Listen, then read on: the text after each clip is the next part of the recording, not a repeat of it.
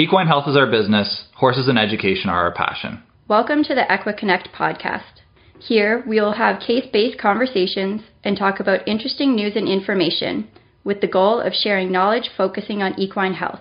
This podcast is not a substitute for regular and emergency veterinary care, Our purpose is to inform and educate horse people not to diagnose and treat medical conditions without a valid veterinary client patient relationship. Hello, everybody, and welcome to season one, episode five of the EquiConnect Equine Podcast, brought to you by McKee-Pownall Equine Services. I'm Karen Fell. And I'm Dr. Kyle Goldie. Nice to uh, chat with you guys again. We hope you have enjoyed the last few episodes and uh, you're getting a lot out of it. I know that we've really enjoyed it. We enjoy having another way to get in touch with our, our clients, but also just to the uh, the horse uh, world in general. It's uh, it's been really really fun. Nice chatting with everybody again. We've got a few topics on the agenda for today. That's right, yeah. I think what we'll do is start with the most pertinent. Okay. I'm sure everybody is aware that um, in Ontario that there was a uh, notice that a horse or two horses had been identified as having tested positive for equine herpes virus 1, um, the neurotrophic phenotype. Do you know much about that one, Karen? No. I don't actually. No, fair enough. So equine herpes virus, I, I, people are more familiar with it, you know, in terms of vaccination. Right. Uh, we always talk about rhino flu vaccines. Mm-hmm. Herpes virus is the rhino component of rhino flu. Okay? okay. It actually stands for rhinopneumonitis, but the correct name for that virus is the herpes virus. And there's several different types of it, but uh, the most relevant in this situation is equine herpes virus uh, one. Mm-hmm. Unfortunately, in the last I don't know how long it's been, several years, they've identified a, a, a subtype of that equine herpes virus 1 that uh, seems to have a particular effect on the nervous system. Right. Mm-hmm. So that's why it's been such a concern. I believe in the notice they said that at least one of the two horses that tested positive were showing neurologic signs Okay. Right. And that's why um, it's such a concern and, and why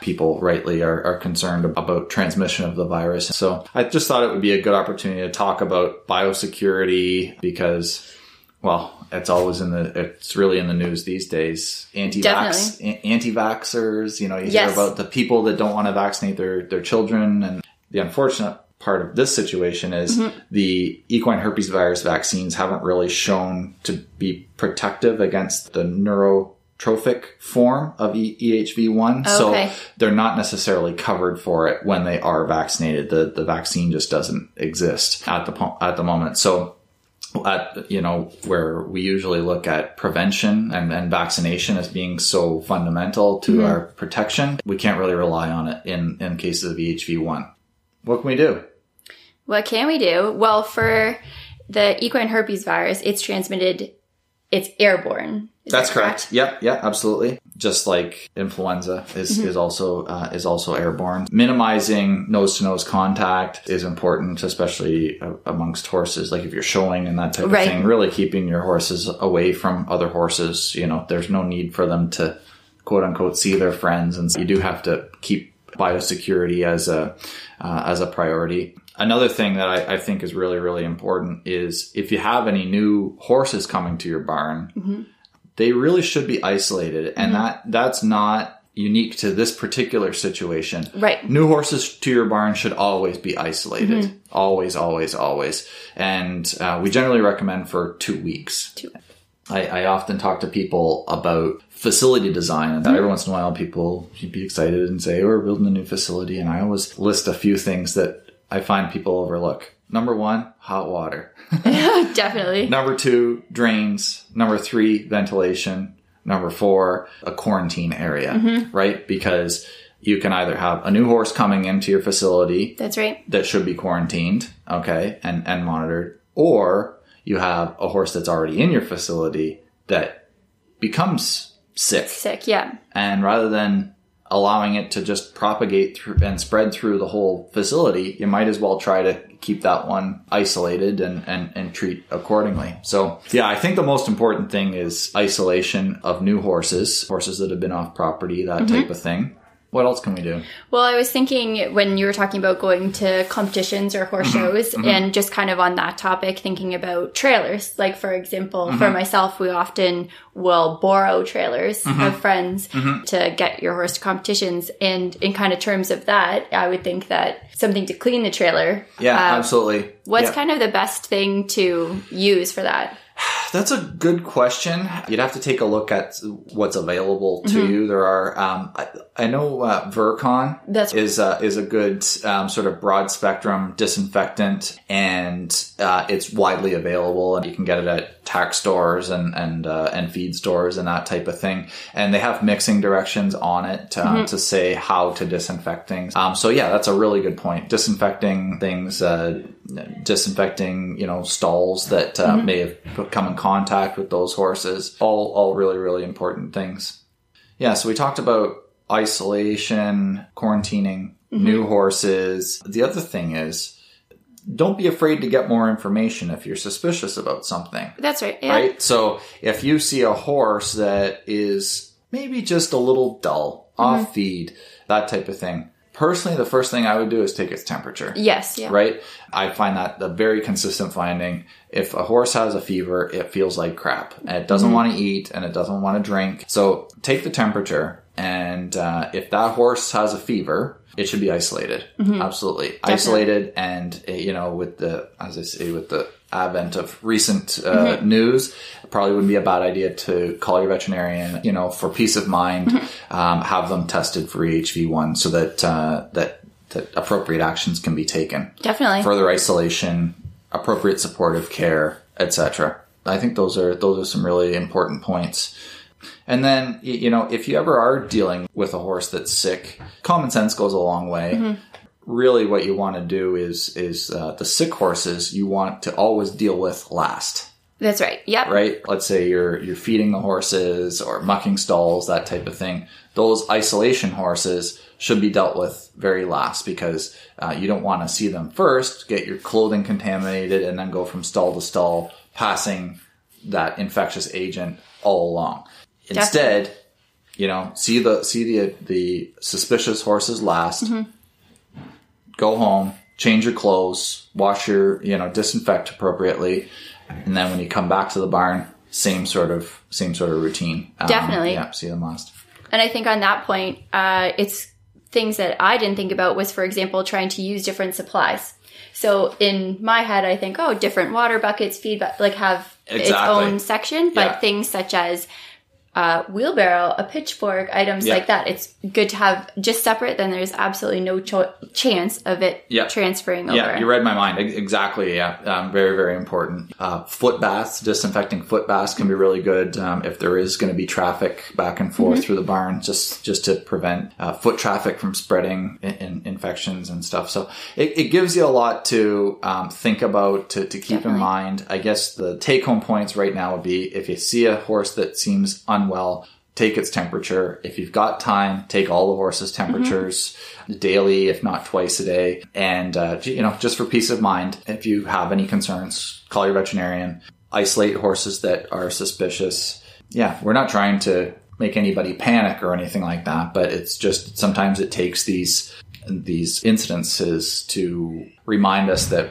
we probably get a little bit complacent sometimes about our biosecurity and that we should focus a little bit more on it right. And these are simple things that simple things uh, cheap going back to that point if you are designing a facility or maybe re- remodeling a facility that type of thing do keep that in mind that it would be ideal to have an area that is a little bit more isolated if not completely for those suspicious cases. Because you know you could get diarrhea cases where you, really don't want them contaminating the rest of the barn. And then then it raises questions well how do you design that that area? Yeah uh, think about how easy it's going to be to wash it out that type of thing. You know there's a, there's a lot of different factors but uh, it's a heck of a lot easier and uh, and cheaper to to plan ahead in those Yes. situations than try to do a remodel. It's really hard to put a drain in after you've put a floor. you know what I mean? So just some points to keep in mind. Sounds good. anything anything else, Karen?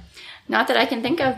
Okay, that's our biosecurity reminder in a nutshell. And um, yeah, as I say, don't Eh, you don't need to be panicky or anything like mm-hmm. that, but just just be be careful and just just think about what you're doing a- ahead of time. All right, perfect.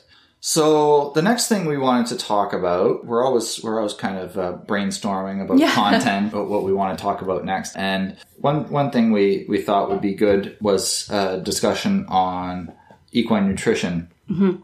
I have no intention of trying to do a uh, whole episode on Yeah. nu- nutrition because it it's too broad a topic. You, you know what I mean? Like even our repro episode last week, it, it's a bit of a taste of, of some considerations, that type of thing. But nutrition is a is a huge, huge topic. Well, I was just thinking similar to reproduction. It's so specific too. Yeah, exactly. You know, nutrition in a general sense, but there's a lot of specifics to in- individual care, right? You know, you've got Cushingoid horses, uh, horses with metabolic syndrome, horses with PSSM, horses with uh, HYPP. Even just the difference of a performance high level competition horse versus a retired horse or something of Yeah, lesser intensity. Yeah, exactly, exactly. So anyway, we decided what we'd like to do is a, sort of a multi-part series, and uh, what we do today is just sort of a, a general introduction to some of the fundamentals of nutrition, and, and kind of go from there. And then at the end of the episode, we're going to uh, talk about some some interesting cases we've seen lately.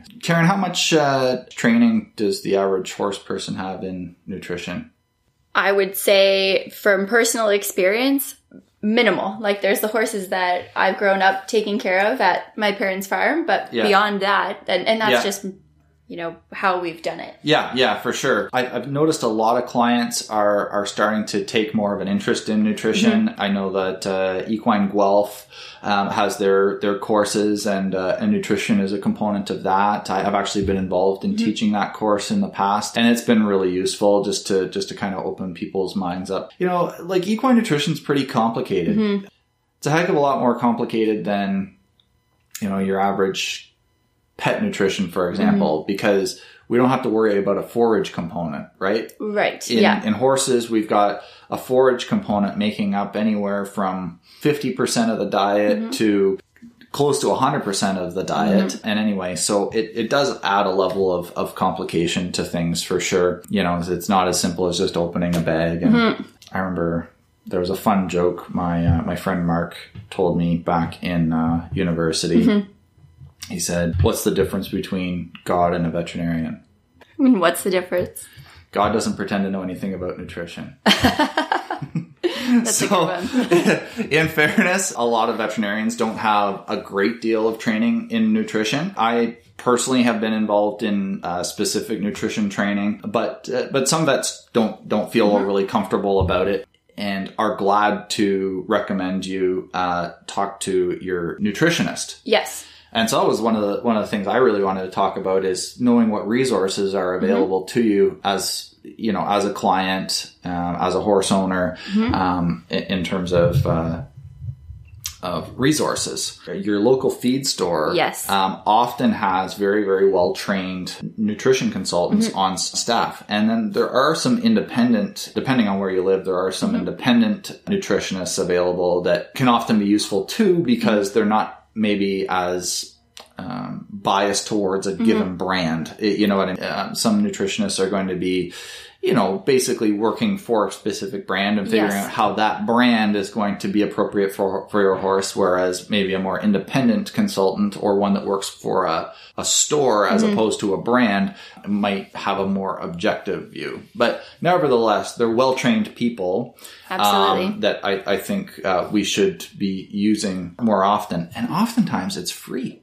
Oh yeah, I was just Right. thinking and on a personal experience. I some local feed stores Mm-hmm. around here started doing some talks, so we'd go to them, and then I was trying to figure out kind of the best feed for the pony I was riding at the time. yeah. And I went to the feed store. They asked if I need help, and I just kind of was talking about the scenario, and oh, let me just grab the nutrition and and right there talk to me free of charge, and I Mm, felt like absolutely. I had that much more education and understanding, and I was just aimlessly going in there. For sure, for sure. Another thing that, that's really great about the nutritionist, first of all, um, they have nutrition training and in terms of just nutrition in particular to equids. Uh, but the other thing that's kind of cool is a, a lot of time they have some really cool um, resources available to them. Depending on the company you, you're working with, there's different computer programs and stuff Oh, like that, cool. right? So that they can actually use research and the, and the math that's been figured out through that research, Mm-hmm. put it into a computer program that will help you formulate the ideal ration for a given horse, Very which is cool. pretty cool. I, I used to do a little bit of it when um, uh, back in, in university, and, and some of the some of the courses I took were cool. What do you think the first thing you punch into the computer is, Karen, when you're when you're doing that? I want to say the horse's weight. Absolutely, all the, all those all those horse factors are, are really important. So yeah, you're you're absolutely right. In Um, terms of feed. in terms talking- of feed, yeah, yeah, I, I, I set you up poorly there. I'm going to guess something to do with the, the hay. Incredible. What a great answer. Yeah, absolutely. Honestly, folks, you would think that Karen and I uh, rehearse these things, or maybe not. But uh, but yeah, like uh, we, we really do think alike, which is useful. But um, the the hay is a really good uh, place to start, right? One thing about hay that a lot of people don't realize is your local feed store is totally capable of doing a hay analysis for you Definitely. right? Oftentimes, the the fee is there was a long time when you didn't have to pay for it at all. Mm-hmm. I, I um, depends on the feed store and everything like that, but it's a fairly nominal fee from what I recall. Well, and really, when you think of it, as you said, it, it can comprise such a large, or it does comprise such a large portion of a horse's diet. Why wouldn't you get it tested? Yeah, and then yeah, you exactly. Really know? Yeah, exactly. And then and then you can balance things from that point. So yeah, absolutely. Generally, when you're testing hay, you kind of want to know what hay you're working with for Mm-hmm. the season. This generally involves you either having a mow that has Mm-hmm. your hay for the year in it, or you have a good enough relationship with your hay dealer that they're storing quote unquote your hay so that you know what you're testing, right? Mm-hmm. Yes. And then usually what you do is of the hay that you're planning on feeding for that season, you usually do a random sampling of about 10 bales mm-hmm. because no two bales are going to be alike. Yeah, so you usually do a random sampling. Um, there's a special tool called a coring tool, which mm-hmm. bores into the hay bale, mm-hmm. takes the sample out. You put the whole sample together, mix it, and then it goes, it gets sent to a lab for analysis. One thing that's super, super important about the analysis is that the analysis is very species dependent. Okay. So if you are sending hay out for um, a hay analysis, make sure that they know it's for horses. Okay. Because the analysis that you get back uh, for horses is a lot different than one for dairy cattle. Okay, they're looking at totally different properties of the of the hay, and when it comes time to start punching numbers into a computer, they don't really correlate that well. So dairy numbers versus your your equine numbers. So just do your best to try to get a hay analysis that focuses on uh, equine. Okay, super important. So just as the as the hay analysis forms the basis of a horse's diet, it also forms the basis of our computations that we'd make in the computer. Definitely. Or that uh, your nutritionist would take from it. And you know, you can make some assumptions based on, you know, the visual appearance, whether it's first cut, second cut hay, but oftentimes you, you really do need to see those numbers before you really need to, to know what's going on. Some of the numbers that I find very difficult to predict are the, the sugar content. Yes. You know, the non-starch carbohydrates and stuff where, and we'll talk about that in a, in a future episode, Yes. but, and how that relates to horses with metabolic issues, right? Knowing those numbers are really, really important. So anyway, so we've got our hay anal- analyzed, and and that's um, that's great. Now, this is another question I always find interesting. What horses need concentrate feed, Karen? What what horses need grain? Need grain. I would say, in my eyes, a highly competitive horse, as well as I'm thinking possibly like broodmares. Sure, um, but but what you're what you're really talking about are are horses that basically can't meet their needs with hay and pasture alone. Right. Okay. So that's, that's really what I'm, what I'm mm-hmm. trying to get at is, you know, there's a lot of horses that can do very well on just hay, mm-hmm. right? Particularly easy keepers, mm-hmm. that type of thing. But the one thing I really wanted to make clear to people is hay in and of itself doesn't contain everything that they need. Correct. Even pasture in Ontario doesn't contain everything that they need, right? So this is where we get into the need for some supplementation. Okay. So I usually look at the hay as being the bulk of the calories for the diet. And, and so let's say we have a horse that maintains a great weight on just hay. Mm-hmm. One thing you can guarantee about that horse is on hay alone, it's not getting enough selenium, for example. That's right. I was thinking about yeah, this. exactly. So we all know that the, the Great Lakes, or if you're not aware, the Great Lakes region tends to have soil that's deficient in selenium. Okay. Selenium is very, very important in Mm-hmm. muscle function, just in, in all kinds of processes in the, in the body. Mm-hmm. Regardless of how great the horse looks, we know that that horse is likely deficient in selenium. Mm-hmm. So that's where I, I think it's really important to find an appropriate supplement to that hay based diet. There's nothing wrong with uh, a hay based diet. Let's just make sure they're getting what else they need. Mm-hmm. That's okay. right. So I don't want to mention specific mm-hmm. products. That that doesn't do anybody a, a, service. Everybody has free to feed whatever brands they want. But I do recommend that you talk to your your local feed store and for those horses that are eating just just hay, mm-hmm. let's make sure they're getting the right vitamin mineral supplement. Often those vitamin mineral supplements uh, will have protein added to them as mm-hmm. well because protein can be a little deficient Yes. sometimes. And so let's start with a hay analysis, go from there, and then add in a vitamin mineral supplement to those easy keepers to make sure that they're getting everything that they need. Yeah, sounds Right. like a good plan. Okay. What if I just fed a mineral block, the the red salt block? Does that does that give them everything that they need, Karen? I wouldn't think so. I would think that there's still things that are missing from the block. Exactly, exactly. The red salt blocks were made for cattle, right? Uh, and my dad, who's been in the feed business for a long, long time, always jokes the biggest difference between a red block and a blue block is the color. No. Okay. um, you know, it's partly joking, but but anyway, don't think that your horse is getting everything that it needs from a, a red salt block. It's mainly getting salt from the salt block. right. Okay, uh, you do need separate. There are blocks available to be fed up pasture that do provide the uh, correct vitamins and minerals. It's not your standard red salt block. Okay. So that's just a just a, a point that often Yeah. pe- people say to me, and uh, it, they think they're giving them everything that they need, but it's it's not. They're true. not, yeah. So then the other another point that comes up often in appointments I find is okay, so let's say you've got a horse that can't maintain body weight slash Okay. performance, whatever, on hay alone. So Mm-hmm. you want to feed some feed, right? The one point that I find often happens is people overlook how much contribution a given feed is making to, or over, uh, overestimate the contribution that a given feed is actually making to the horse's diet. Okay. Okay. And this is where it really uh, is important to take a look at a feed tag. Yes. Okay. Let's say you're you've decided, okay, this particular horse needs some feed. Okay. But it only needs like a couple pounds a day. Okay. Right. Let's call it one kilo a day. Mm-hmm. Okay. It seems to do fine on, on that. One kilo a day plus all the hay it can eat. Everything's great. Mm-hmm. The problem is that you could still end up with a horse that is deficient in vitamins and minerals. Mm-hmm. Right. Because that given feed was meant to be fed at a certain level Right. right? So that that given feed will provide the horse the right vitamins and minerals if it's fed at the recommended level, Right. right? Okay. So let's say we have a feed that is um, meant to be fed at three kilograms a day, Okay. which isn't. it- you know that's not uncommon. That that would be a fairly reasonable amount of, of feed. So three kilograms a day, and all the hay it can eat, kind of thing.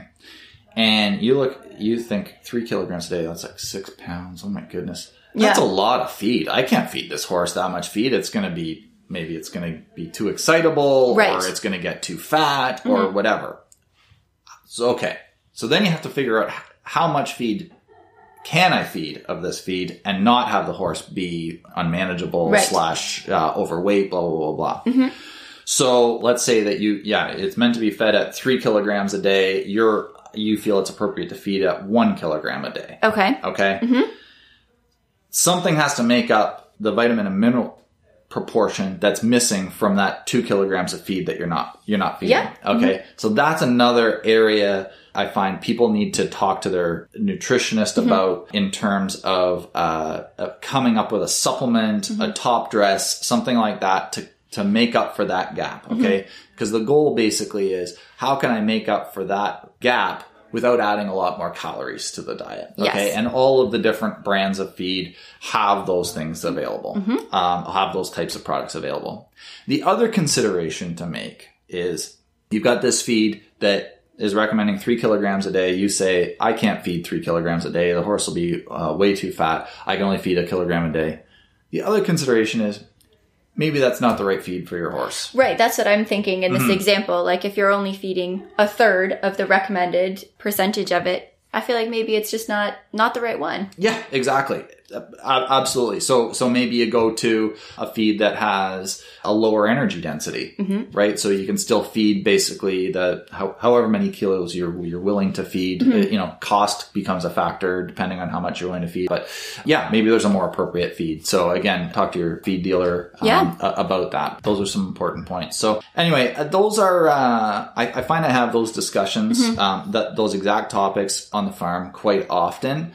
So and a lot of times people just don't realize, mm-hmm. but there's a lot of information on that feed tag Definitely. right? You'll see there's usually a grid, mm-hmm. you know, so it'll say kind of the weight of the horse. Usually it'll be like 300, 400, 500 Yes. kilograms. And then there'll be light exercise, maintenance, gestating mare, mm-hmm. lactating mare, blah, blah, blah. So you can kind of find where your horse meets up in that category. Mm-hmm. And if you're not feeding the amount that's recommended on that tag mm-hmm. and you're feeding free choice hay, there's probably a gap in terms of vitamins and minerals. Mm-hmm. And, and uh, so, so I guess that's the takeaway for today is horses that are not being fed what's recommended at the recommended level and horses that are only fed pasture or hay Yes. We should try to find an appropriate supplement for them because otherwise long term they, they could end up with some deficiency Absolutely. okay vitamin e would be another an, another opportunity for them to become deficient Yes. right so uh, there's a lot of things out there and and certainly it becomes more important depending on the type of horse you know 10 year old horse versus a six month old Yes. uh, weanling. You know yeah. what I mean? Like the importance is going to shift between those, but it's still important long term that your horse is fed appropriately. It doesn't necessarily have to add a whole lot of cost to the diet or anything Right. like that. Most of these vitamin mineral top dresses are quite concentrated, so you know your big bag will last quite a while. Mm-hmm. Yes. Okay. Your your feed dealer and the tag on that bag as well Yes. will be able to give you some guidance as to how much to feed. That's a good primer and uh, some considerations for nutrition, and then uh, I agree. We'll come up with our, our next topic, you know, in a in a future episode. There's lots to talk about. Sounds good. So I guess we'll close out with our sort of case discussions. Yeah. I think you and I both noticed lately Yes. we've seen a lot of foot abscesses. Uh, it seems to just be that time of year. Yep, that we've had not a great end to our our winter here, and I think it's really No. kind of kept things busy in that department. Exactly, and we as veterinarians get called out to um, to quite a few, and I do think that the sort of fluctuating footing uh, this time of year really does seem to contribute to foot abscesses a lot of the time over the winter. I don't think people get their horses' feet trimmed as frequently. I was just thinking of that. Often Right. it's oh, it's winter time. Let's let's Yeah. spread out the weeks, the yeah, time in between. exactly. Yeah, yeah. I'm not really using the horse for anything. Can you think Yeah. of how that might contribute to foot abscesses? Well, I'm thinking even alongside with the trimming cycles extended, as well as perhaps you're not riding as much, like just in general, the foot quality, like you're not looking at the feet, cleaning the feet, that sort of thing as Mm-hmm. Often. Yeah, yeah. The other thing I find is as the toe is allowed to get longer and longer, you can end up with sort of a stretching of the white line, right? And the, the white line is where the majority of abscesses show up. And, and so you end up with this increased width, uh, white line width, right? Between the sole of the foot and the hoof wall. And it becomes this like permeable spongy kind of tissue where just all kinds of junk can can get in there and then fester and turn into an abscess, right? Yep.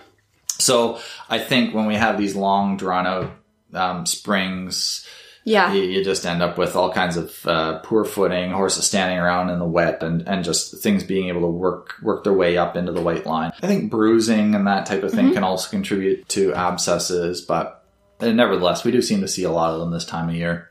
I agree for sure. I guess the big the big takeaway from what we've found recently is they're so common, right? They're so common uh, that we kind of just treat them nonchalantly, or not nonchalantly, but we just they're so routine. We know how to treat them. We know that in a week or so they're going to be better. You know, it's not that big a deal. And most of the time, if somebody calls and says, "My horse was totally normal this morning," and now all of a sudden it's can't bear any weight on its Yeah. like 99.9% of the time it's a foot abscess Right. right Mm, a lot of the time people think it's the shoulder Right. Yeah. we got a lot of calls about broken shoulders but very few of them actually turn out to be broken shoulders most of the time it's a foot issue Right. hmm and we often get into the debate largely based on cost that type of thing and because foot abscesses are so common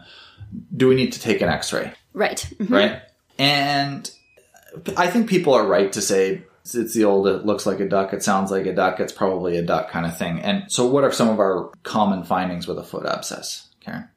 Like how they present. Yeah, yeah, like uh, what do we find on our clinical exam and that type of thing? Yeah. So often we would find heat in the foot, an elevated pulse, Yep. digital pulse. Yep. um, as well as when we would go out uh, using the hoof testers and find sensitivity on the bottom of the foot somewhere. Yeah, yeah, absolutely, absolutely. Those are sort of the hallmarks of uh, of a of a foot abscess, and so people will, you know, it just seems so so obvious. Yes. people will say, um, "Well, do we need to take an X-ray?" Probably not, right? Right. Because everybody wants to know if we can see an abscess on an. Right. Nine point nine percent of the time, we can't. That's right. Right, right. We can see it in certain instances. Generally, mm-hmm. if there's gas involved with Yep. it, right? So you can get like really bad case of white line mm-hmm. disease. You'll see gas working its way up the the white line. We can see it, but most of the time we can't see anything. Mm-hmm. But the takeaway today is that there are lots of times when a horse presents with what looks like a foot abscess, and it ends up being something else That's right. right? And we do have to keep that in the back of our mind. Can you think of anything, Karen, that uh, can look like a foot abscess that isn't a foot abscess? Uh, yes, broken coffin bones, for example. Yep, yep. So uh, we, we've seen a couple cases of that recently where the horse would have presented exactly the same as a foot abscess. And not wrong to treat it as a foot abscess, and chances are it doesn't do any harm to treat it like a foot abscess because the treatment is going to be basically the same. The same. Right. But yeah, when you actually take an x-ray, you realize, oh, I see why this abscess isn't getting better. The horse has a broken coffin bone, right? Yes, and I've kind of taken away from more recent instances Mm-hmm. where clients are asking if we can take an x-ray to see the abscess and what ends up actually happening is it seems like we're taking an x-ray to rule out other things. Yes. so then we can say okay it's not these things. We'll continue on an abscess versus taking an x-ray and finding something more significant. Exactly. That's a that's a that's the big takeaway from it is no radiographs are not very good at seeing abscesses, right. But they are very good at helping to rule out other things. Definitely. Absolutely. So the other another case that we are familiar with recently was a horse that wasn't recovering well from an abscess, Mm-hmm. ended up having a foreign body right Mhm. right? And there was no sign of the foreign body. Uh, this in this situation, it was a piece of metal. There was no trauma to the foot. There was no bleeding. There was no nothing protruding from the foot Right. that would suggest it.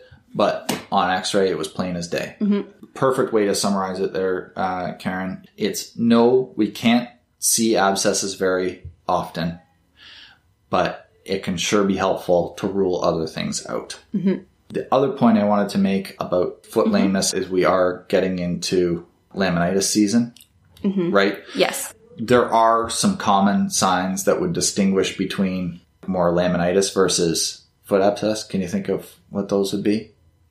Not right now, actually. No. No. Most of the time, if it's if it's laminitis, it's going to be multiple feet. right. Right. Mm-hmm. Okay. So if I, if I see a horse that's lame, maybe it's non-weight bearing lame on on one foot, you put the hoof testers on, and yep, it's it's sore and it's got a digital pulse and heat. It's probably a good idea just to double check the other foot too, mm-hmm. Right? Um, because uh, we do often see cases of laminitis where there is one foot that's more severely affected than the other. So you could have, you know, an early case of laminitis that it may be presenting as foot abscess, Right. but it is actually early signs of laminitis. So it's good to good to keep that in mind as well. So to summarize, when we see abscesses, we often think abscesses, but other possibilities are coffin bone fracture, foreign body, laminitis, white line disease, mm-hmm. and the other one that can be very difficult to diagnose would be soft tissue injuries to the mm-hmm. foot. Right. So we've seen a few cases of that where, Yes. uh, you know, they were initially treated as a foot abscess, didn't get better, didn't get better, ended up sending them for an MRI, mm-hmm. and we find out, oh, it's got a tear and it's deep digital flexor tendon. So Yes. there are a lot of times when what looks like a foot abscess ends up not being a foot abscess. Uh, we just have to make sure that we find those instances sooner rather than later. Yes. Right. And I was just thinking as well, could we just mention a little bit about blocking in terms of abscesses? Because often they don't block out when we would numb them, which I think for myself can add a little bit more of a complicated matter to it. But I know often clients say, well, let's, you know, block to make sure, but Yeah. it kind of, it's, it's not always, it doesn't always block out is my understanding. It drives you crazy. Yeah, it drives you crazy um, sometimes because our nerve blocks that we often use for diagnosis and lesion localization, they're so reliable. But in, yeah, some of those abscess cases, they disappoint you a little bit. And I think it's just because there's so much pain. There's such a, probably a strong mental component to it as well, where they just know their foot hurts so much. But that said, I will the the cases that I I've really seen um, a blocking useful mm-hmm. are hind legs. Oh, okay. Okay, so I remember I saw a stallion once, a breeding stallion, standard bred, who you know thought he was going to die Yes. because mm-hmm. something was wrong in behind, mm-hmm. right? And uh, he couldn't walk properly, was just beside himself. Mm-hmm. Stallions aren't the toughest animals in the world. It's just they can they can be quite sensitive, Yeah. right? But uh, despite their reputation, they can be fairly sensitive. And yeah, yeah, this this poor horse thought he was going to die. Uh, you know, through palpation, I couldn't really feel anything. I, I was a little bit lost, to be honest with you. And uh, anyway, I ended up performing some blocking on him. So there's a couple blocks that'll block out the foot. We do the palmar digital block that blocks out basically the back the back two thirds of the of the sole and the heel area.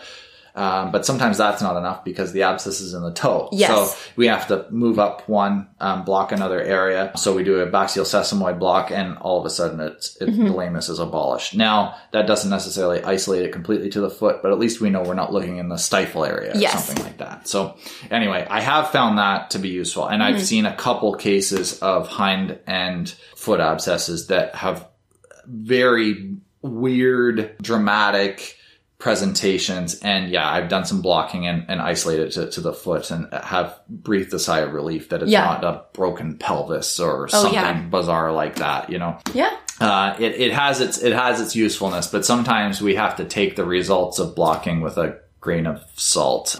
It, it you may not get that hundred percent block that you're you're, you're really used wanting. To. Yeah, Yeah. exactly, exactly. You know, I think we'll get people thinking about about these things. I guess. What do you think is an appropriate time to wait out a, a foot abscess? I think personally, I would treat it for like five to seven days, like a, Yeah. about a week or so. And if mm-hmm. I'm not, if it's not yeah, if you have those presenting signs, and if it's not improving, yeah, do something then else. I, I think that's fair. That's, Yes. that's fair. And certainly, even on day one, for peace of mind, if Oh, you want yeah. to just take some X-rays, we can do that too. Definitely. So, but yeah, absolutely. Especially when economics come into come into play, and do have that. You know, just the prevalence of foot abscesses. Yeah. It- you know, it's very easy to say it's probably a foot abscess, but every once in a while it's not. So that's just Yes. what we need to keep in mind. So I think we've learned a lot today. I definitely had a have. good had a good chat. I hope you guys have enjoyed the episode. We haven't gotten a lot of specific feedback Mm-hmm. um, on, on episodes. You know, we, we hear oh, we love the podcast, and, and that's great. We love that. but if there's anything in particular, things you don't like, that type of thing, please uh, don't don't hesitate to contact us. Also, um, content things. Yes. Um, we'd, uh, we'd love your feedback in terms of Different ideas, Yeah. things you want to hear about. exactly episodes that you'd like to, to hear us discuss. So take any and all feedback, hopefully constructive. anyway, um, I'm Kyle Goldie. And I'm Karen Fowl. Thanks so much for listening, and uh, we'll talk to you soon.